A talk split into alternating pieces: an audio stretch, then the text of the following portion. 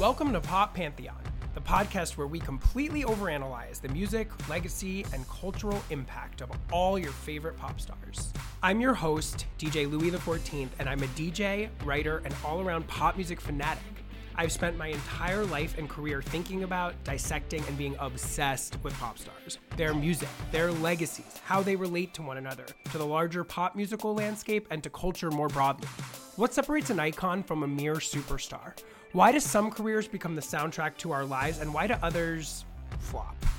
Whose work and legacy transcends time, and whose feels stuck in it?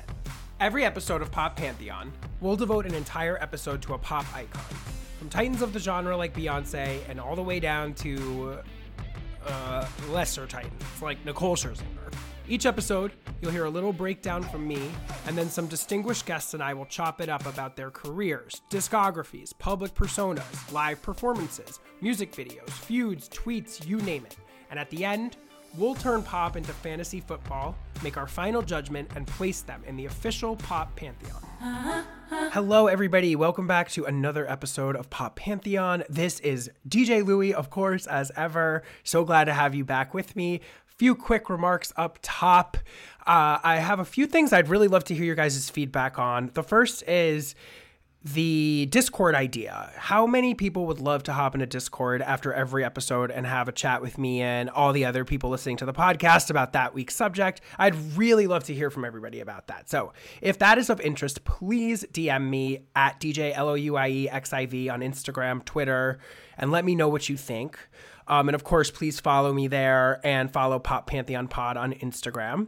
The second is, as I mentioned last week, I'm still in the course of trying to put together a Pop Pantheon party in LA, which I'm so excited about. But I did kind of want to hear from people if parties are a thing that you're interested in doing or going to at this point with everything, quote unquote, everything that's going on right now. So if you have thoughts on any of that stuff, I would love to hear from people about that. And again, the best way to do that is to follow me on Instagram at DJ LOUIEXIV or on Twitter and let me know about that. The last thing I wanted to say is that I am renewing my drive to get to 100 comments and ratings on Apple Podcasts. It really, really helps me get the podcast in front of more people. The algorithm totally is based on the amount of engagement you get on the page, whether that's subscribing, whether that's writing a comment, whether that's giving a review.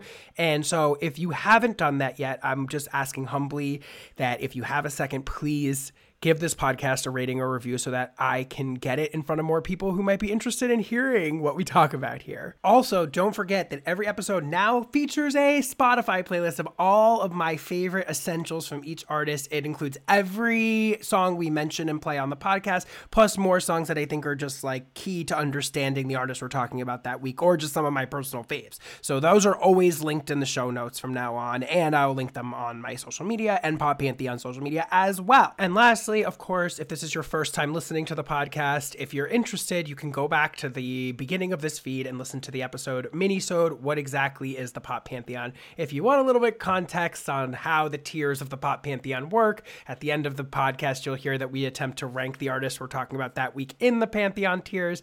So I think it's something that you'll totally be able to pick up on just by hearing us talk about it in this episode. But if you want to just get some context in a quick sort of 10-minute little minisode, that's available at the beginning of this feed, minisode, What Exactly is the Pop Pantheon? So that's going to be it for me for right now. I am so excited about this week's episode. And so without further ado, here is Pop Pantheon, Kylie Minogue.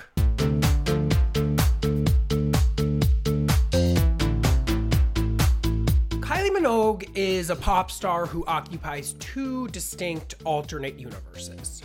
Here in the US, she's a bit of a one-hit wonder, known primarily for her infectious 2001 club banger, Can't Get You Out of My Head, which hit number 7 on the Hot 100, or as a niche gay icon, beloved in gay clubs but somewhat unknown outside their walls. But in pretty much every other place on Earth, Kylie is a pop megastar of the highest order. Decades of countless smash hits, remarkable sonic reinventions, epic arena tours, iconic music videos, and undying public fascination and adoration. Here, Kylie's a novelty. In most of the world, Kylie is a pop goddess.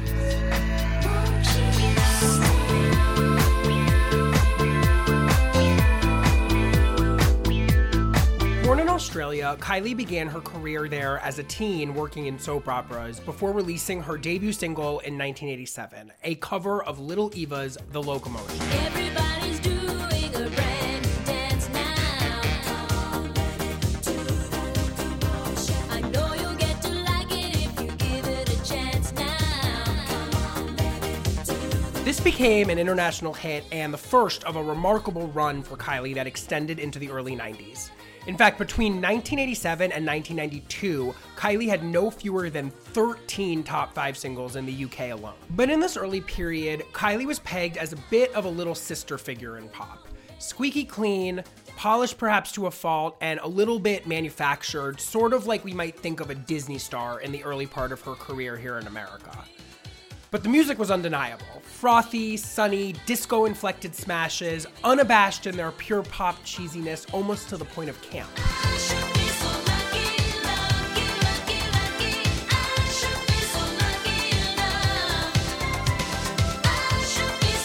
while she appeared unstoppable globally, almost none of these songs made any impact at all stateside. The middle phase of Kylie's career came in the mid-90s when she shed her Australian label and the production team she had worked with on her first 4 records and entered a more experimental period. Her music here became markedly sexier, more club-oriented, and increasingly adventurous. Some of these forays led to continued chart success, as with her 1994 single Confide in Me. Problems should be shared.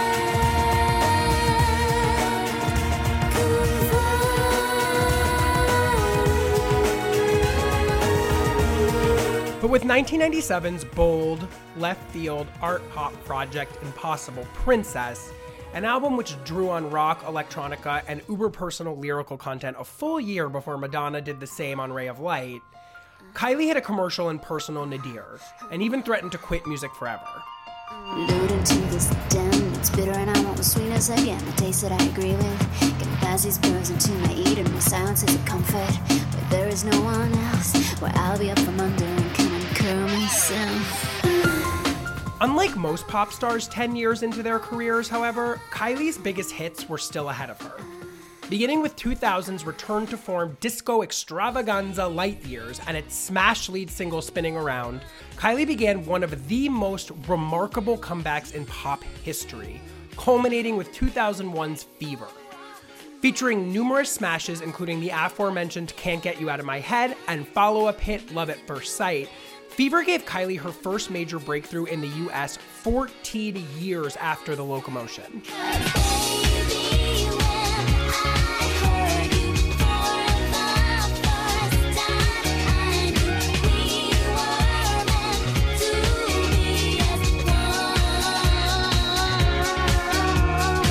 Kylie hasn't quite been able to capitalize on her momentary breakthrough here on our shores. Since the success of Fever, she has maintained a level of prominence, critical respect, and continued commercial success in most of the world, with albums like X and 2010's Aphrodite, and massive hits like All the Lovers, that's paralleled only by other tippy-top pop icons like Madonna, Britney, and Cher.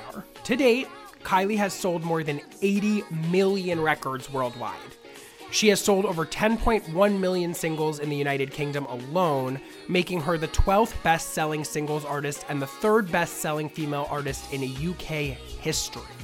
She has 10 Australian and 7 UK number ones, along with 11 UK number twos.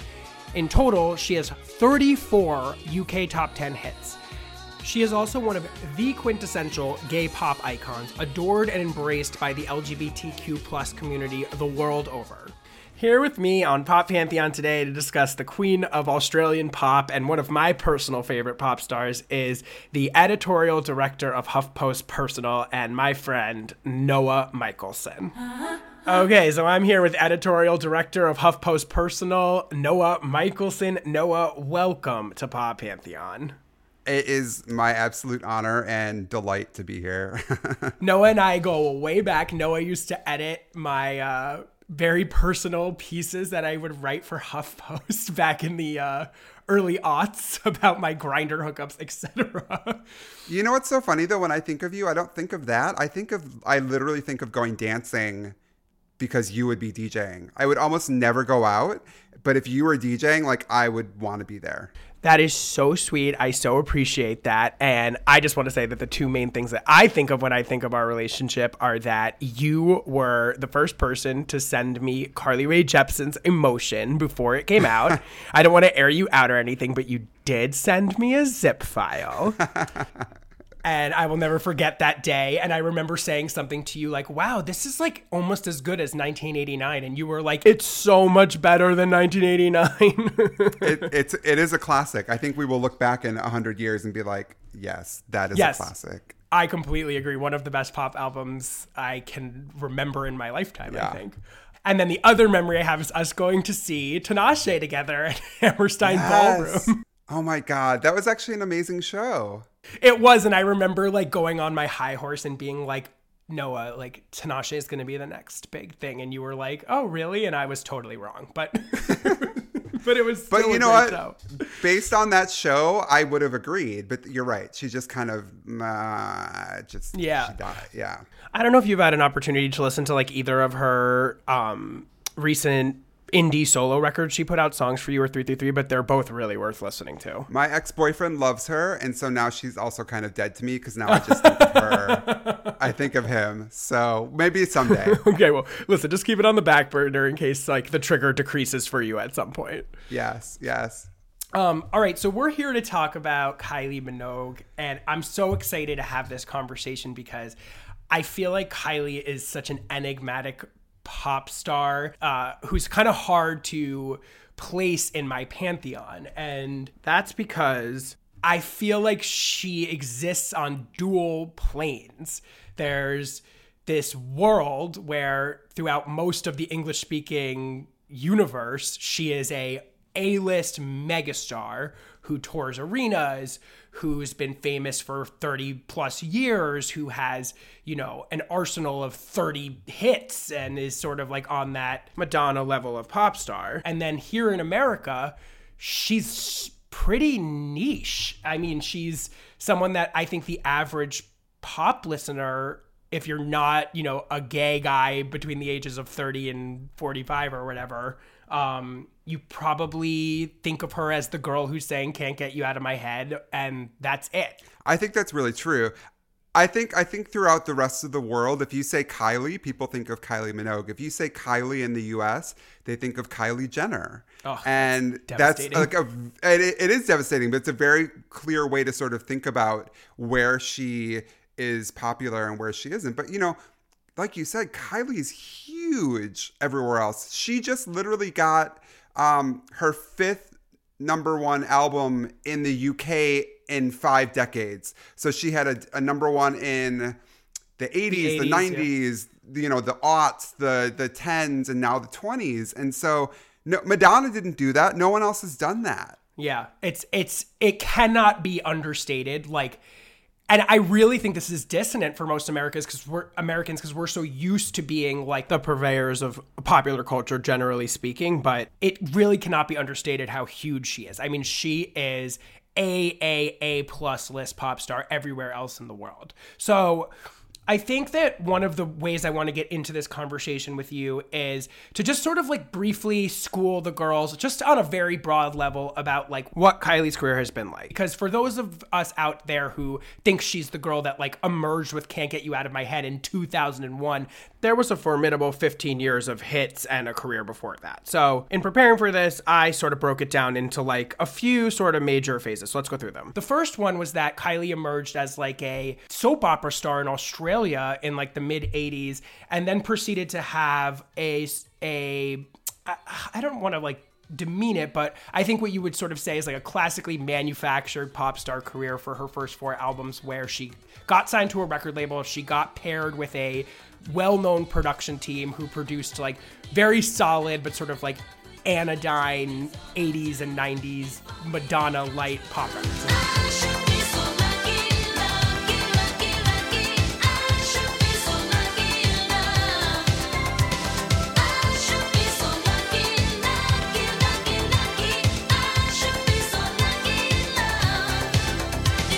Is that an unfair framing of that? It's totally fair, and I think Kylie herself would say the exact same thing. The first four albums, she was working with Stock, Aitken, and Waterman, who were this production team, and they had huge hits with all kinds of people. I mean, they worked with like Bananarama and Rick Astley. Never gonna give you up, never gonna let you down.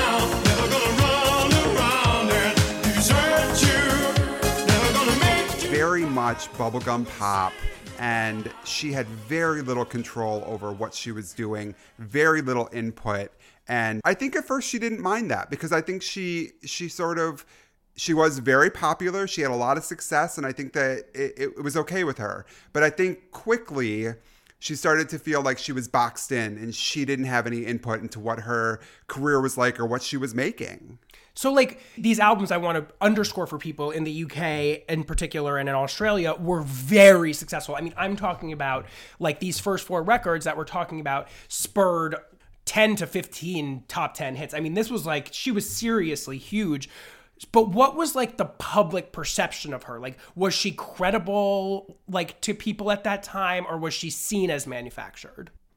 I think she was definitely seen as manufactured. I think she was so beloved in a lot of the world because she had been on Neighbours, which was that soap opera in Australia, which was also a huge hit in the UK. And so I think people loved her because of that. And they were sort of willing to go along with it with her pop career, because they loved her so much already.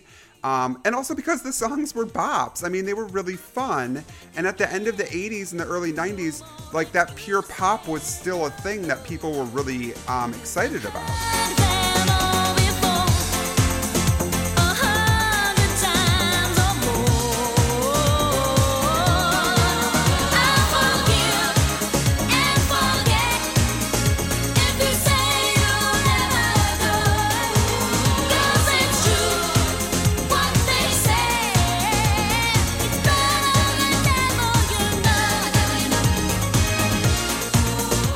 That we could look to now that sort of like would give us a sense of how people perceived Kylie. Like, was she like how we might perceive like sort of a Disney manufactured pop star? Yes. Like, let's say maybe a Demi Lovato, yes, or a Selena Gomez. Exactly. But like Demi and Selena, before they got to like help write the songs, you know what, right, I mean? It's like, right, it's like at the very beginning of their career, just after they left Disney, that's like what Kylie was. Right. And was she, and this is one thing that a track I want to follow, because I do think it's an interesting aspect of Kylie, was the Madonna comparison there from the beginning, like were people constantly like unfavorably comparing her to Madonna?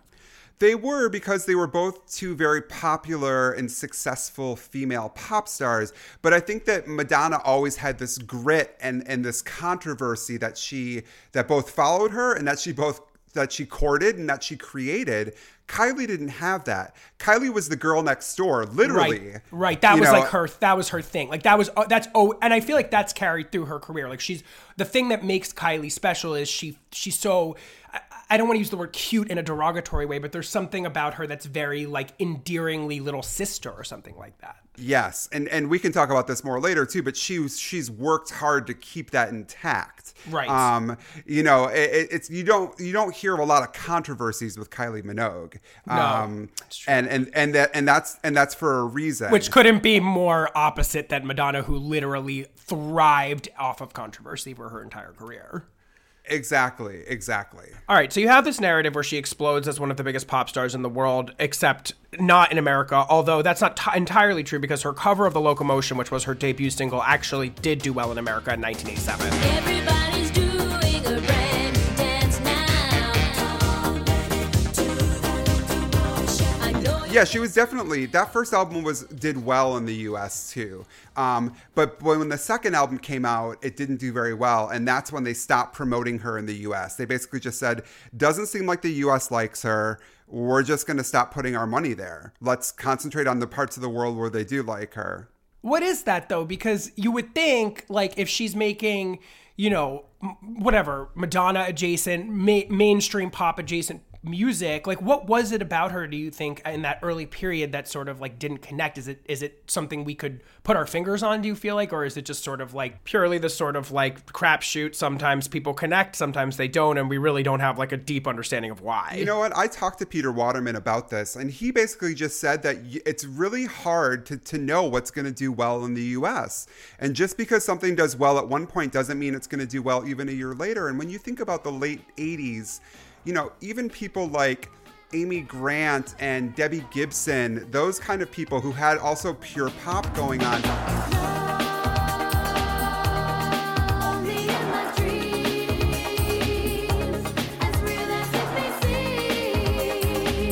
They started to fall out of favor as grunge started to come in, right. As more hip hop started to come in on the charts, and people had to sort of dirty up their pop if they were going to have pop. The pure pop with those like synths and like those synthesized horns and drum machines, that started to go away. And Kylie was still doing that for the first four albums, and in America that just wasn't as popular. So I think that was part of it too. Just tastes were changing as well, and she hadn't made enough of a stamp. She didn't have enough of a personality where she could sort of move forward. You know, that is such a fascinating point, because I think fairly or not, she gets grouped in with Madonna and Janet as like a pop star that emerged in the 80s. But unlike those two who emerged in the early to mid 80s, Kylie really didn't even come into play until the late 80s, really early 90s, at which point, as you're saying, and it's so true, like when I think about Janet and Madonna's early 90s output,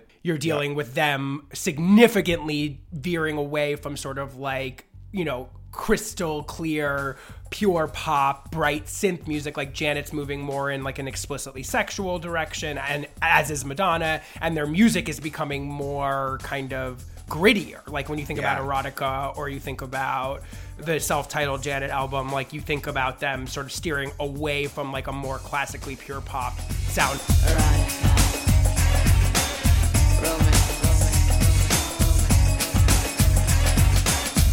name is Dita. I'll be your mistress tonight. I'd like to put you in a chair. Whereas Kylie was obviously like just completely primarily making that kind of music. And making that kind of music because that's what her record label and the people she was working with wanted her to make, and because that kind of music still was popular in other parts of the world. And so she didn't have any control over it. They didn't know how to get her to be popular in the US, and they kind of just said, all right, moving on, let's concentrate on the things we know how to do well. Right. So the way I understand it, even that had its shelf life for Kylie at a certain point. So we get four albums in, and as you're saying, both from her own imperative and because I guess of the way the music landscape was changing in the mid-90s, Kylie then went through a period, I guess from like 1994 through like what people view as her most divisive record, which is 1997's Impossible Princess, which I do want to spend some time on. She went through a period where she really kind of bucked that. Definitely. And this is when she's starting to have some input. She's starting to say, you know, she's starting to write lyrics. She's starting to write songs. She's starting to even have input in terms of how she's styled, what the visuals are going to look like. What is Kylie taking control? How does that change her musical output and her like her image as a pop star? Well, you know, to be honest, she's not as successful. And I think part of the reason is because she really is sort of doing some soul searching, and the music becomes more personal in some ways, darker. Impossible Princess is a very dark album. And I have to say, I listened to Impossible Princess for the first time yesterday, and I was kind of mind blown by it. Like, you know, Kylie is an artist that, in my mind, you know, I think of her this very one way, and she's an artist unlike Madonna, and we'll get into this later, where I feel like she is happy to kind of hit your pleasure, your Kylie pleasure center over and over again. And I think that's actually been one of the keys to why she's had such a career with such longevity. But Impossible Princess is extremely like, it has live instrumentation, it's angsty sounding, it doesn't have like very clear-cut pop hooks on it.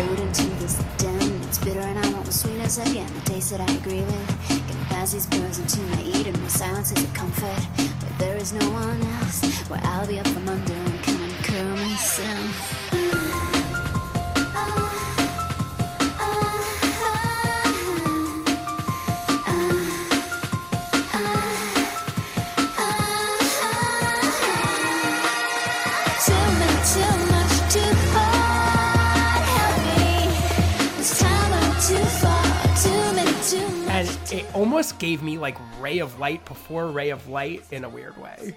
It is. It's also, there's also you, I mean, I hear Massive Attack. I hear Bjork. I hear Garbage. Definitely she's playing Garbage. Around with a lot of, you know, a lot of those groups who are putting out trip hop and, you know, sort of melodic, alternative, grungy music in 1995, 1996. She's very influenced by them for that period. Right, totally, totally. But I think the thing is that unlike Madonna, at least commercially speaking, who was able to bring the world along with her in like a very musically expansive period with Ray of Light and following that, and was able to make that mainstream pop, weirdly enough. That did not happen for Kylie with this era and with Impossible Princess, even in the UK and Australia. People didn't know what to do with it. It was so different from what she'd been doing, and they didn't know how to relate to it, and they didn't know how to relate to her, really. Right. And I think that one of the great things about Kylie is that every album is always pop, but she's able to give it a flavor. So, you know, like Golden from a couple years ago was country, and the most recent one was disco, and she's doing things, but it's still Kylie. And I think with Impossible Princess, she went too far away from where she was, and people couldn't handle it.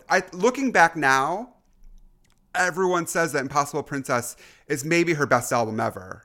Yeah. But at the time, even critics didn't know how to handle it. Right. Or her fans and the public largely. You know, I think about that time, this was something that was crossing my mind yesterday, which was that from 1997 to 1998 between, and again, I hate to bring them up over and over again, but I just think Janet and Madonna are so instructive as pop icons of this era. Female pop stars in the second decade of their career in those specific years were able to make pretty relatively experimental albums, and the public went along with them. So I'm thinking about Ray of Light. I'm thinking about The Velvet Rope. These were challenging albums from artists that were taking unexpected turns, but the public was willing to go with them down those rabbit holes. Like they were able to pull off those reinventions. When I close my eyes, I can see your face. When I lick my lips, I can taste your smile. When I see your name, my heart starts to race. If I can reach your phone, then I feel empty.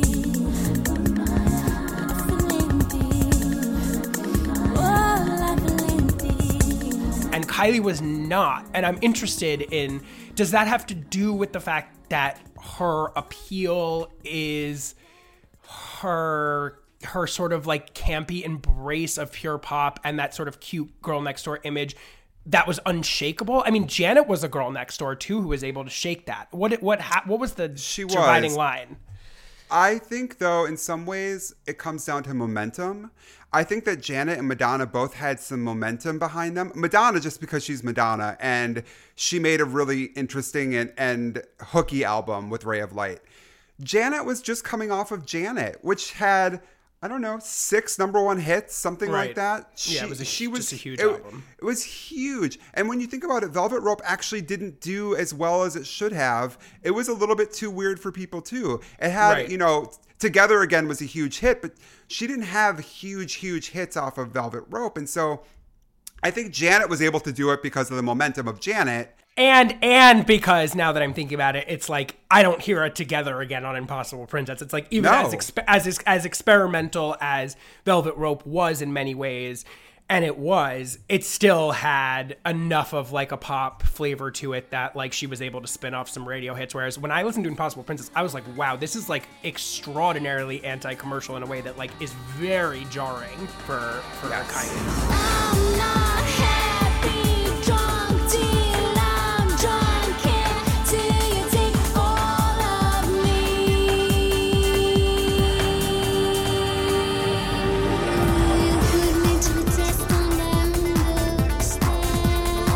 People just were like, what are you doing? Who are you? This is not the Kylie we knew, either musically or in terms of image, and it freaked people out. Was the perception that she was kind of over at that point? Yes, definitely. Like it felt like this, like she was just going to fade into obscurity. I don't know about that extreme, but I definitely think that people were questioning in terms of, you know, what was her career going to look like? Did she have the chops to be a Madonna, to keep going? I mean, I loved Impossible Princess when it came out, but I definitely felt like I was one of the few. I had all the CD singles and I was really into it, but I was also really into like I said, like Garbage and Bjork and a lot of those groups at the time. And so this just felt like, it felt okay to me. But I think if you really had this image of Kylie in your head, then it was a line too far. Right. So then we move out of that period. People think she's done. From what I read, she kind of thought she was done. I mean, she talked about quitting music. Yeah. But man, you know, I often talk about how in my Pantheon, one of the keys to unlock the sort of tier 3 to tier 2 and 1 thing is pulling off a successful reinvention that like gives your career a second or even third wind. And I say, you know, maybe not, I don't know how to even frame it in America versus the rest of the world, but Kylie, whoa. So following Impossible Princess, she releases this album called Light Years, which is basically a return to sort of disco Kylie. I listened to it yesterday for the first time all the way through, and what a fun album. Like, I mean, it is just like so campy, like really a disco homage in some ways that's like more effective than the more recent disco homage she put out.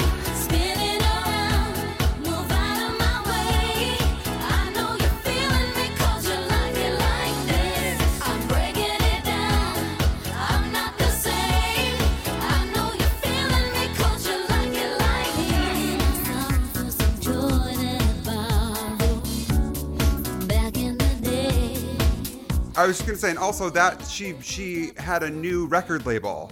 And so after Impossible Princess, she moved to a new record label, and their whole idea was, this is going to be the return of pop Kylie. And so that was very important. Right. And I feel like also a pivotal moment for her in her career where she had done her foray into something more experimental. And really, I think it feels like kind of made peace with who she's meant to be in the pop landscape in a way that like really reinvigorated her career. That's my impression of it. The other thing about it too is that she's going to be a pop star again at this point, but she's not going to be the pop star she was in the early 80s or the late 80s, early 90s. She's going to have a say in right. what she sounds like, what she right. looks like. And so, yeah, she's returning to pop, but it's a whole new ball game for her. It's not what it was. And it's also, yeah, it's almost like her being able to rewrite the early phase of her career where she's making pure pop music, but it's actually emanating from her artistic vision as opposed to like being something manufactured or being something where she didn't have control. And it could be argued that she could only do that by having put out those two albums that didn't do as well, that she had so much input on. Those allowed her to flex those muscles and really kind of decide who she wanted to be and how it was going to be. And so I think you're right. She could return to pop, but she could do it on her terms. Right. Okay. So we have this album, Light Years, which becomes a smash hit, spins off numerous hit singles that helps reestablish Kylie's career in most of the areas where she had been popular before. But then she does something even grander than that is so remarkable, especially for an artist that's 15 years into her career, which is on the follow-up album, Fever, she releases a lead single called Can't Get You Out of My Head, which not only becomes one of the biggest singles of all time in the world, but also does something finally that she struggled to do for so long, which is gives her a smash hit song in America after 15 years.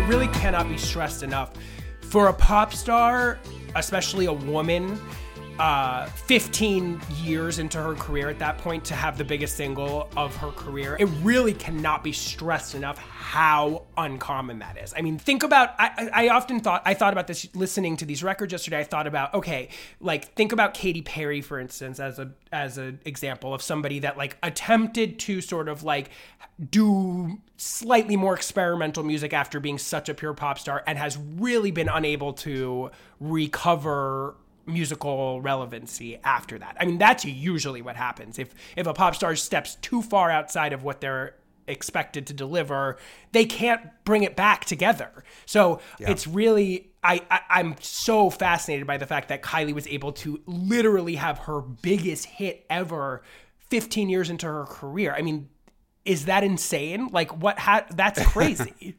It is absolutely insane. And I think it's even more insane because I do not like that song. I find that song, I don't. You're kidding me. I think maybe because I've heard it so much and now I'm not looking at it with fresh ears, but right. I find it repetitive. I find it kind of boring, but it was that. God. No, I know. It's a sacrilegious, flaming hot take to incinerate all the hot takes. But my God, but people loved it. It was an earworm. You could sing along. The video is incredible. It is nothing but hooks. It's literally 7 hooks. Oh, I mean, it's like it's. Yeah. I think "Can't Get You Out of My Head" is like a mind blower of a pop song, but I get it. I get it. I get it in the sense that like. I find it irritating when everyone's like, Toxic is the best Britney song, because like, it is a great song, but it's also just like, it's annoying that when locals sort of like latch on to like, this one song is the cool song of this pop star that I'm allowed to like or whatever. And you're like missing the rest of the material that's equally worthy, if not more so in some cases. Yeah, and for me, there's something missing in that song. And I feel like this is how I feel about Kylie's music in general. I like it when she's sexy and slinky, like the song Slow. It's the same thing for me. Slow down and dance with me. Yeah. Slow. Skip a beat and move in my body. Yeah. Slow. I objectively understand that they're good songs or even incredible songs. But for me personally, there's something of like the joy that I love about Kylie that isn't in those songs. And I just don't love it. It just doesn't click for me personally. You prefer more of the sort of like make the song smile disco Kylie, which is like kind of her main mode. For if we're going to point to one. And this is more, there's a darker, sensuality to Can't Get You Out of My Head. That's not exactly reflective of like that mode. Exactly. Yeah. Right. Okay. So we have this second breakthrough in the United States, although it's somewhat short-lived. She has the follow-up hit Love at First Sight, but then it kind of fizzles again. And then we sort of enter, you know, a pretty interesting latter period of her career, which I'd say has kind of encompassed the last 20 years or so, where you know, she continues to be huge in Europe, Australia, rest of the world. I sort of feel like, and again, you and I had a disagreement talking about her recent album Disco in this regard, but I sort of feel like she entered this period post-Fever that I would characterize almost as like a very pleasant rut, where she kind of like knows what people expect and want from her and just sort of gives it to you over and over again. I get that there's Golden, which came out before her most recent album in like 2017 or 18, which sort of flirted with country. But basically she's giving you fun, flirty disco and new disco music in the vein of Love at First Sight. That's like exactly what you want from Kylie, kind of like over and over and over again with only very slight tweaks.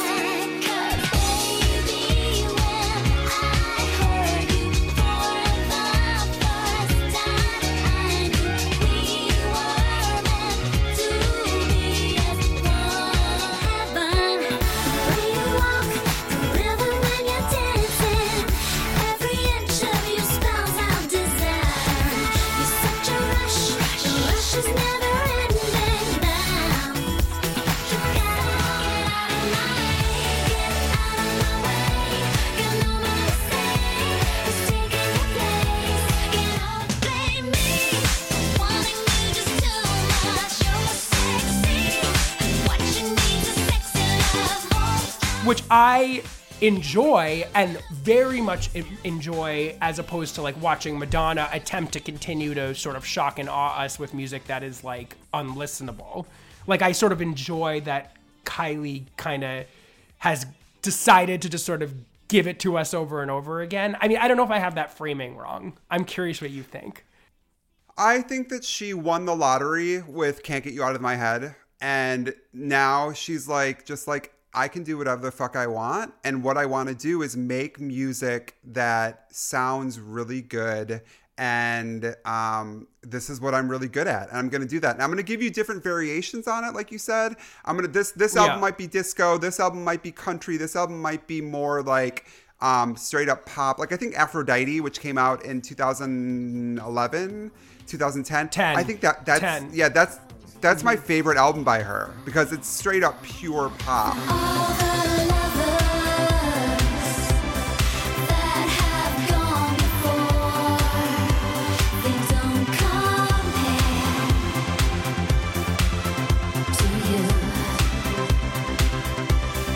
Don't be running. Produced by Stuart Price of Confessions on a Dance Floor fame. Confessions on a Dance Floor, the Dua Lipa album that just came out. I mean, right? He produced Levitating. He's Icon. Brilliant, but it's pure pop. But it sounds so expensive, and it sounds so smart. And Jake Shears wrote, and Calvin Harris wrote on it, and she was really, really being like, "I'm gonna do this thing." And so I think you're right. I don't think that she's at this point really looking to like break any boundaries. She's just going to make really good music. Right. And there's really something to that. So I guess what I want to get into now is we talked a little bit about at the beginning about sort of like what was going on in pop in the late 80s and early 90s that sort of like didn't play in Kylie's favor at that time. Interestingly enough, post Can't Get You Out of My Head, she also sort of quickly receded again in American pop. Why? What is it about her? You know, and the thing that's interesting to me is that like albums that she's put out in, you know, the late aughts and early 2010s really did suit the current musical moment in America. I mean, that was the era of Katy, of Gaga, of these huge dance pop records being gigantic smashes in America, which is Kylie's, you know, sweet spot. But yet she really quickly kind of receded yet again. What is that about? You know, it's interesting. I talked to her about this and I said, why didn't you court America more heavily?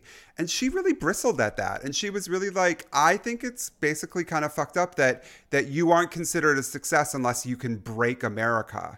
And it really sounded to me like she was just like, I wasn't interested in that. You know, even when Can't Get You Out of My Head was right, but not for lack of trying. I mean, they tried to break her in America again. I mean, once Can't Get You Out of My Head was sort of like a left field success. I mean, I see that kind of in the era directly after that, when it was sort of the hip hop and B era, she was kind of again out of fashion making dance pop music. But I'm talking about sort of like more in the late aughts and early 2010s when dance pop was so huge in America. They kept trying to kind of like make her pop off here, and it should have in many ways because she was making the kind of music that was very much in vogue at that period. They did to a degree though, because think about it. I mean, even Love at First Sight, which was also on Fever, was a huge hit here as well. I think that was top 5 here.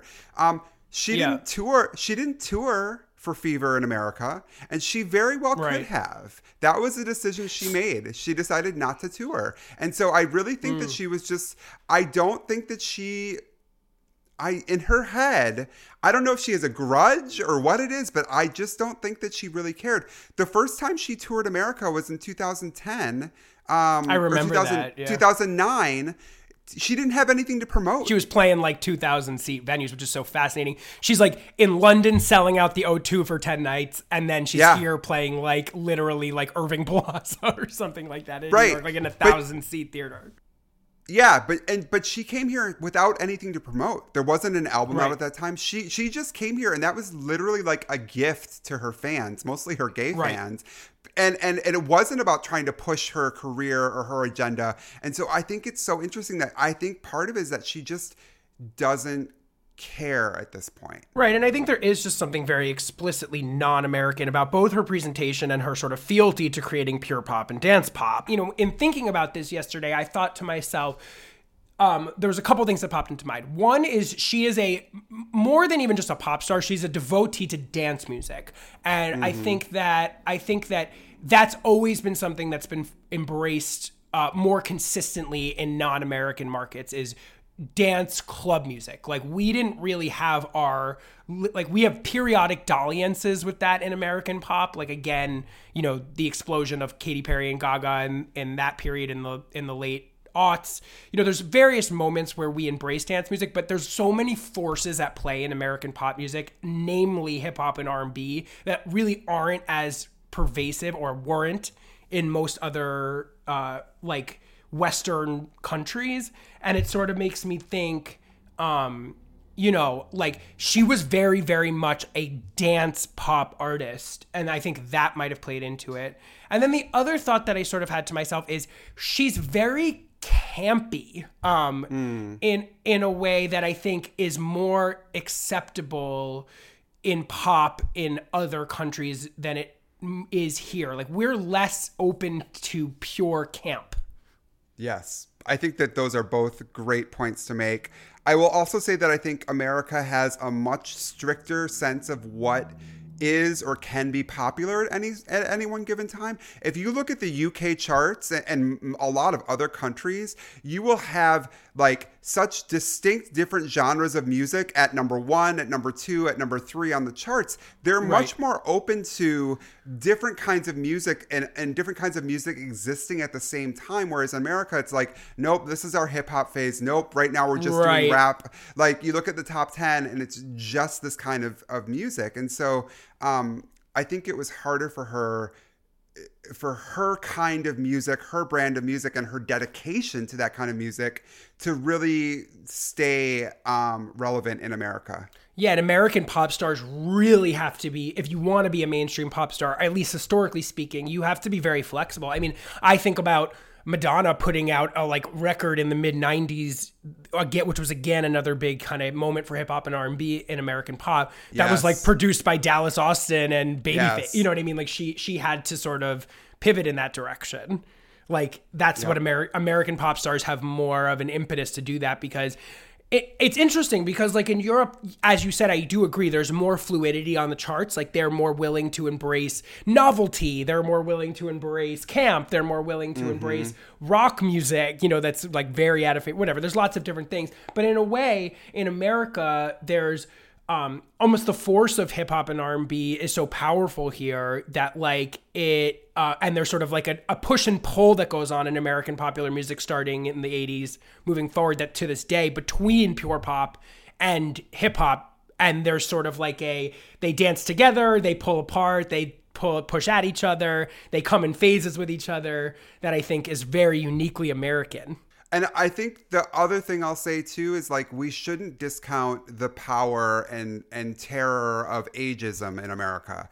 And I think ageism is a much bigger thing here than it is in other parts of the world, at least in terms of who can be successful. And I think a woman who's 53 is going to have a really hard time getting on the charts no matter what she's putting out now. Right. So true. It's a fluke. It's a fluke if it happens. Right. I was actually thinking as I was listening back to Kylie's records yesterday about how she and Madonna and Janet were all female pop stars in their mid 30s or late 40s who in the late 90s were kind of finding hits in a way that would be kind of surprising in this day and age. And then Cher having her biggest hit single in like 1999 or whenever Believe came out. I also feel that wouldn't happen today.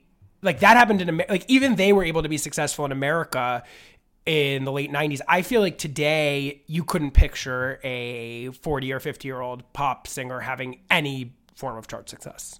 No. And if it happened, even with Believe, it was such a fluke. If it happens, it's a fluke. It's because the stars aligned, something happened.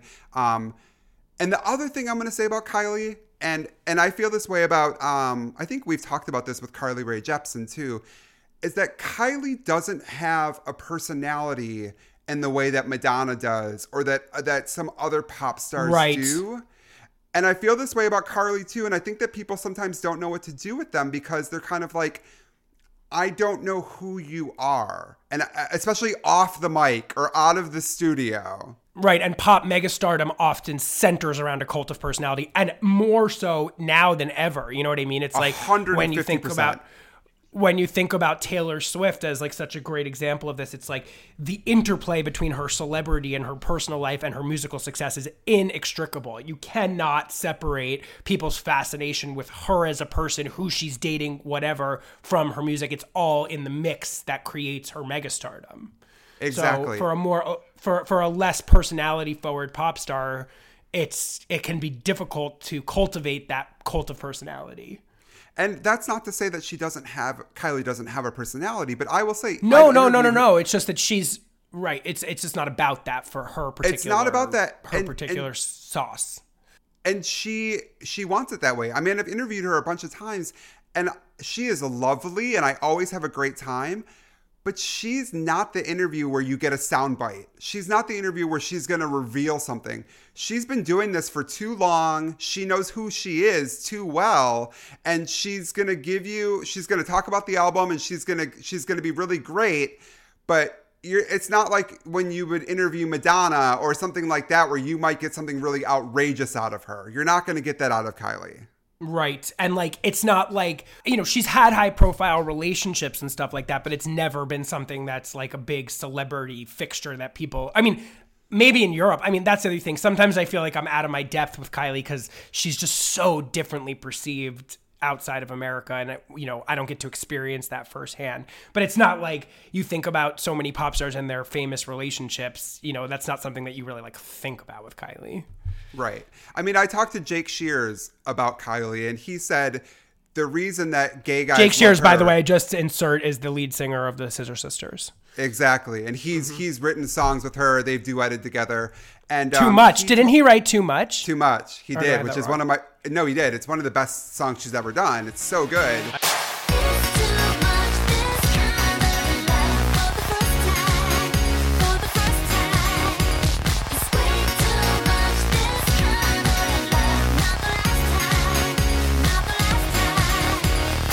Told me, you know, she's like Glinda the Good Witch, and you know, you want her want her to be your best friend. Yeah, yes. You know, it's like you want her to be your best friend, you want to go out with her, you want to have a slumber party with her, and that's kind of the role that Kylie plays. Totally. But that actually brings me to one of my next questions, which is like, where do we see Kylie's influence most clearly post Kylie? Like, who are the artists where we sort of like see them playing with the groundwork that she laid? I mean, I think Gaga for sure. When you look at some of those early Gaga videos, even they feel very like Can't Get You Out of My Head. Like with the hood. Yes. Like yeah. So visually, yeah. Because Gaga is a very different type of singer than Kylie is, though. Like, yes, you know, Gaga is a belter, and Kylie is decidedly a cooer. Yes, but they kind of play in the same playground sometimes. I mean, Kylie loves the electro pop stuff that Gaga was doing too. If you listen to "Rain on Me" from Gaga's latest album, that's very Kylie for sure. You could you literally hear the bass line from "Love at First Sight" in there.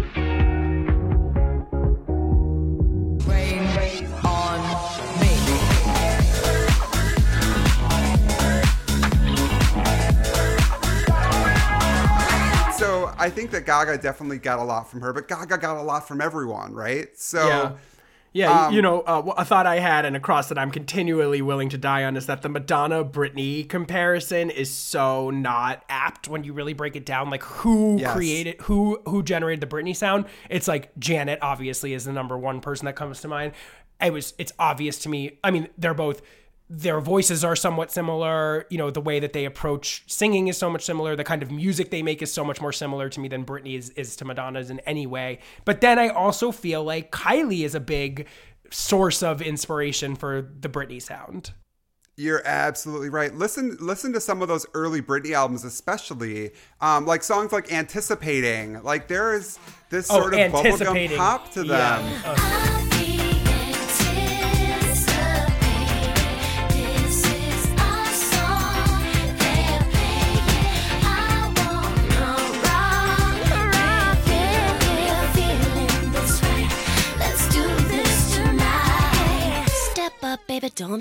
You know what I mean? And you could hear some of those songs on Kylie's earlier albums. So I think you're absolutely right. And then some of the later grittier stuff also sounds like Kylie. Agreed. So I mean, all those dance tracks on Femme Fatale are so like Trip to My Heart. And there's so many of them that I'm like, oh my God, this could have been on X or this could have been on Aphrodite.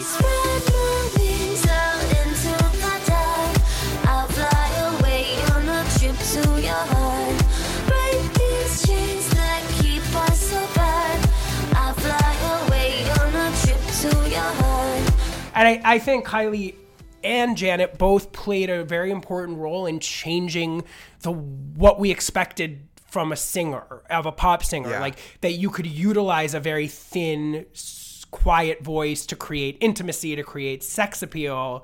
I feel like Kylie was an extremely important generator of that, and that's become a huge part of pop music, that you do not need to have a big virtuosic voice. You can use a small voice in really intimate and creative ways. I feel like that's part of her legacy. I do too. You know, I will say to that though, you go see Kylie in concert, she's singing live the entire time. There's absolutely no lip syncing. And that woman actually has a voice. There are moments, like if you think about like the song Confide in Me, she hits this huge note and holds it. And she always does it live, and it's incredible. And so I agree. She doesn't have the kind of like belter voice that we think of, but she is a singer and she's dedicated to being a singer. But in the name I'll understand.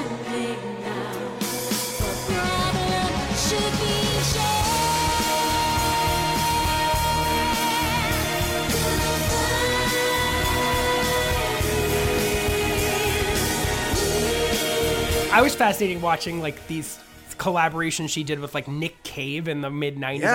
I mean, it's fascinating to think like she's got, I feel that for all of her like devotion to pure pop and to bubblegum pop and to disco, these are all genres that are generally like looked down upon by raucous sort of like musical culture. She's really embraced by people you wouldn't expect and given credibility through that, in that way. Like, you wouldn't expect a Kylie Minogue, Nick Cave collaboration, and yet there they are together, like singing a duet. I said, you know, where the wild roses grow, so sweet and scarlet and free. On the second day he came with a single red rose. He said, give me your loss and your sorrow. I nodded my head as I lay on the bed. If I show you the roses, will you follow? Of course, gay men and female pop stars across time have a very special and time-honored tradition that almost doesn't need to be said. But there's something specific about Kylie as a gay icon that she feels almost exclusively ours in a way that, like, other pop stars, you know, we venerate them. We're a huge part of the culture of many pop stars' careers. But with Kylie, it feels like it's kind of next level. I think it's for a couple reasons. I think number one, her music has always been the kind of music that gay men often stereotypically like to listen to, right? Disco, pop, dance. And again, it kind of comes back to the explicit campiness. There's a campiness to it that's very gay.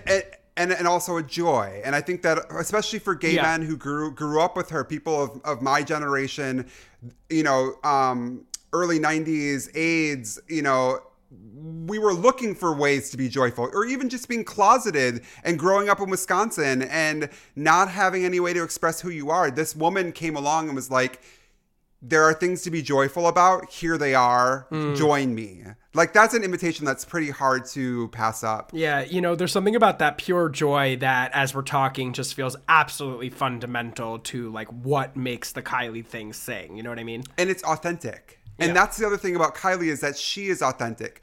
Maybe she doesn't have the huge personality that some of these other women do, but she has never pandered to us. Even with Madonna, who I love Madonna, but you can definitely say that you know that she has pandered to the queer community at times, and it's felt inauthentic or it's felt problematic. Oh, yeah. Kylie never did that. Kylie was going to do her thing, and she wanted us to join her, but she was never going to try and pander to us. There was even a rumor that she was bisexual. Back when it was like very popular for these pop stars like Katy Perry and people to be sort of pretending to be flirting with Nicki Minaj. Yeah. Yes. And she told me, she's like, I've only been with men, and so far that's who I am. And I like that too. But at the same time, she's had our back. I mean, back in 2006, I think, she was engaged, and she and her fiance said that they wouldn't get married until marriage equality was legal in Australia. I mean, she puts her money where her mouth is, and it feels real. And I think that real can sense real. You know what I mean? Yeah. I totally know what you mean. And I also think one thing that creates a special bond between gays and a pop star is underdog status. And I feel like she certainly has that here. And I almost feel like despite how big she is in other parts of the world, she's always sort of the little sister to Madonna or whatever. Like there, she still is able to have that sort of like underdog vibe to her that I think gay men really connect to.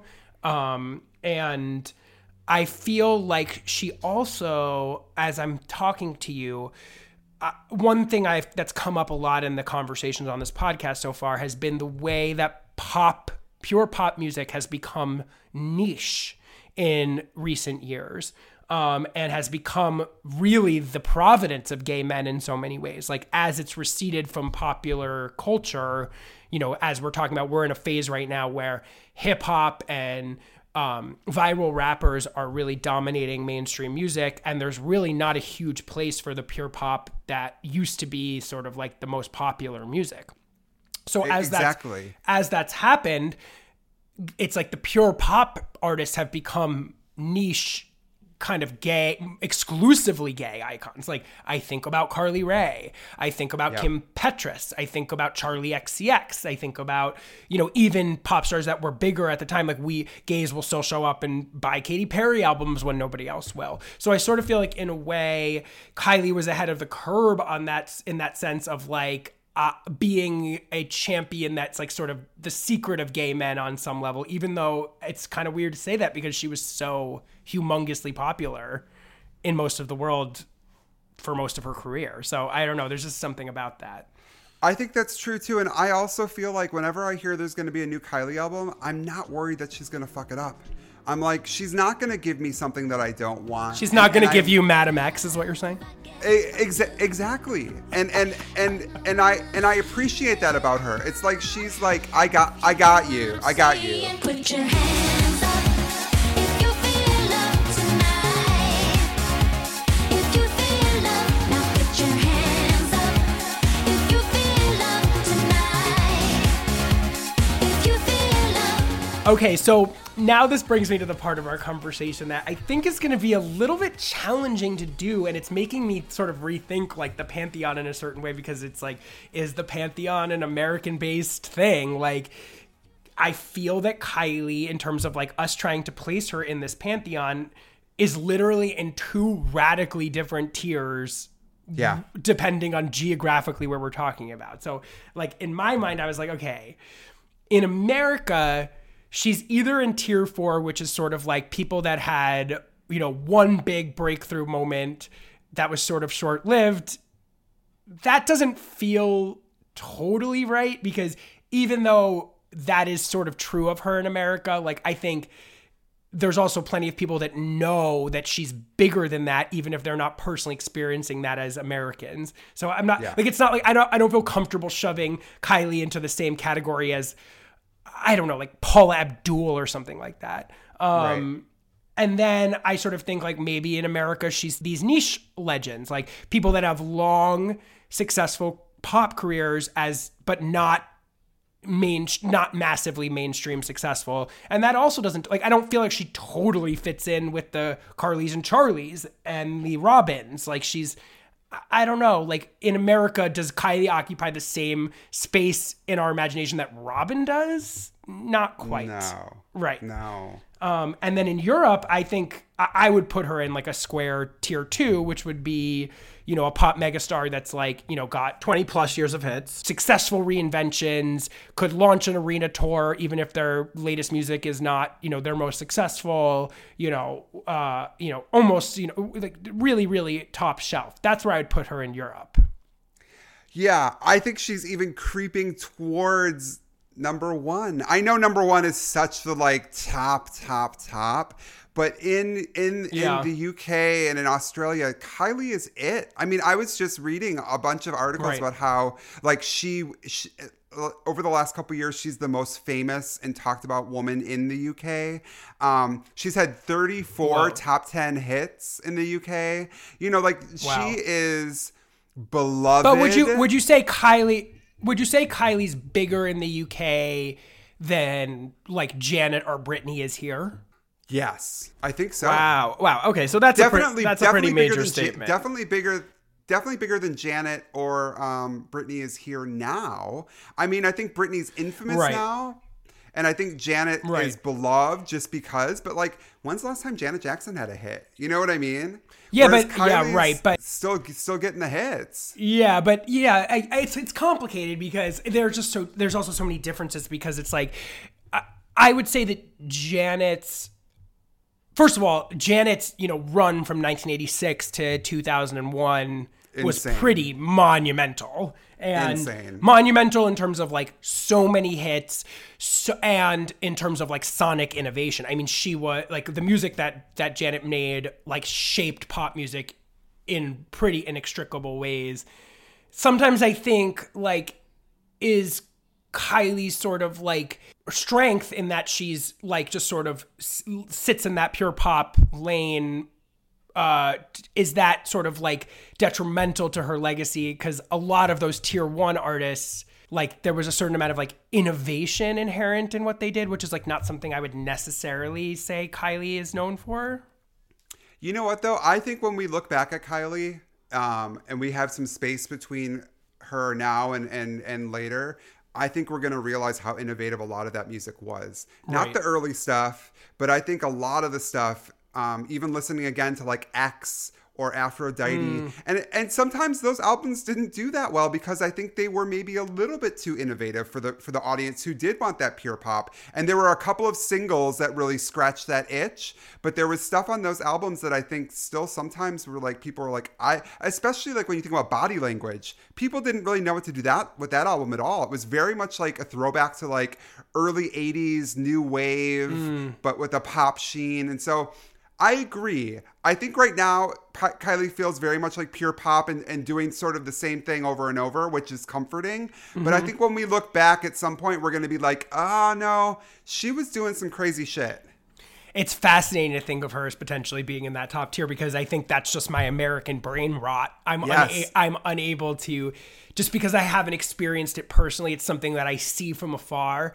It's hard for me, whereas I live inside the careers of all of these other artists, you know what I mean? It's like, I feel like I'm seeing it from the inside. Whereas like Kylie's like, it's almost like she's happening on another planet and I'm just sort of like learning about it, but I don't experience it. Even though I love her music, it's really interesting. And she's been my girl since I first heard The Locomotion when I was 8 years old. Oh my God. Yeah, like as you're sitting here talking, I'm going through the criteria for the different tiers and I'm looking at tier one, thinking about it sort of in a European context. And I'm thinking, all right, highly relevant with a series of massive hits over multiple decades. Absolutely check. Can be referred to as mononymously. And even your grandmother knows who you're referring to. I'd say that's a check in other places besides America. Yep. Numerous distinct musical eras that either significantly shifted or defined a certain period of pop. I think we have distinct eras. I just feel like this is a bit where she suffers from like the constant comparisons to bigger pop stars. Like you look at Madonna in the 80s, Madonna's like such a clear tier one artist to me. It's like her music defined the 80s. You know what I mean? It was like you cannot extract popular culture from Madonna in the 80s. Like, I'm not sure that we have that totally with Kylie. Well, we don't have that here, but I will say like her first album was the biggest selling album of the 80s in Australia. You know what I mean? And I think that crazy. It's crazy. Yes, but this is my thing. This is the bee in my bonnet. The sound of those early Kylie records was so directly drawing from what Stephen Bray was doing with Madonna. Yes. It's so directly drawing from what Jimmy Jam and Terry Lewis were doing with Janet. It's like they didn't create that sound. You know what I'm saying? No. I'm just mowing down some more of these. Like their name means more than the sum of their hits. Definitely check on that.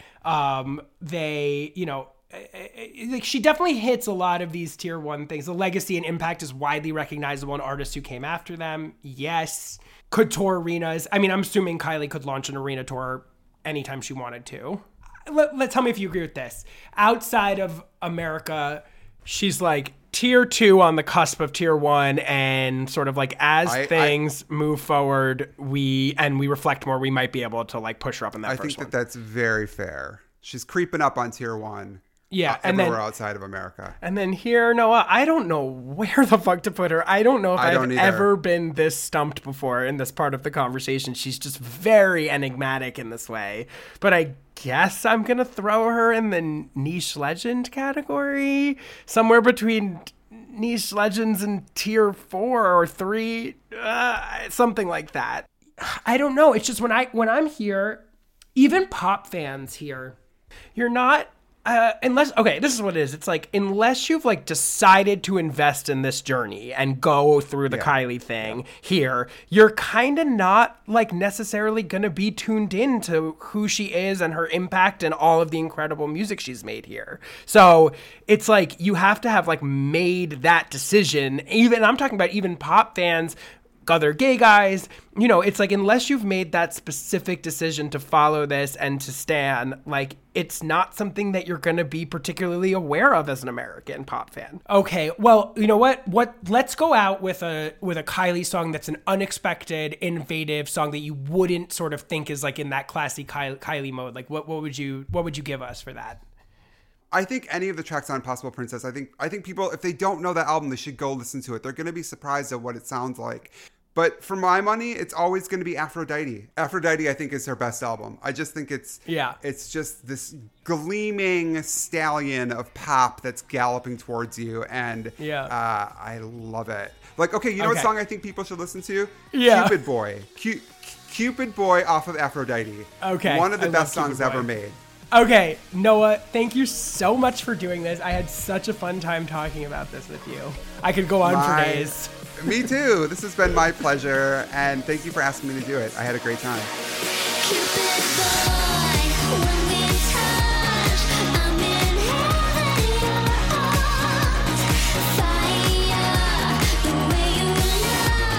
All right, well, that's that. Pop Pantheon, Kylie Minogue.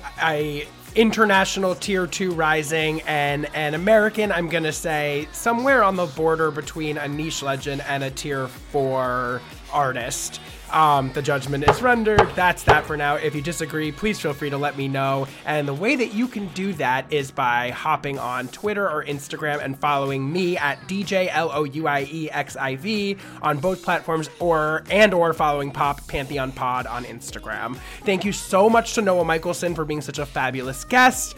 And look out for more info on the Pop Pantheon Party, which I promise is forthcoming. Check out the Kylie Essential Spotify playlist, which will be in the show notes for this episode. And until we meet again in 2 weeks, I hope you guys have a wonderful, wonderful life. Bye-bye.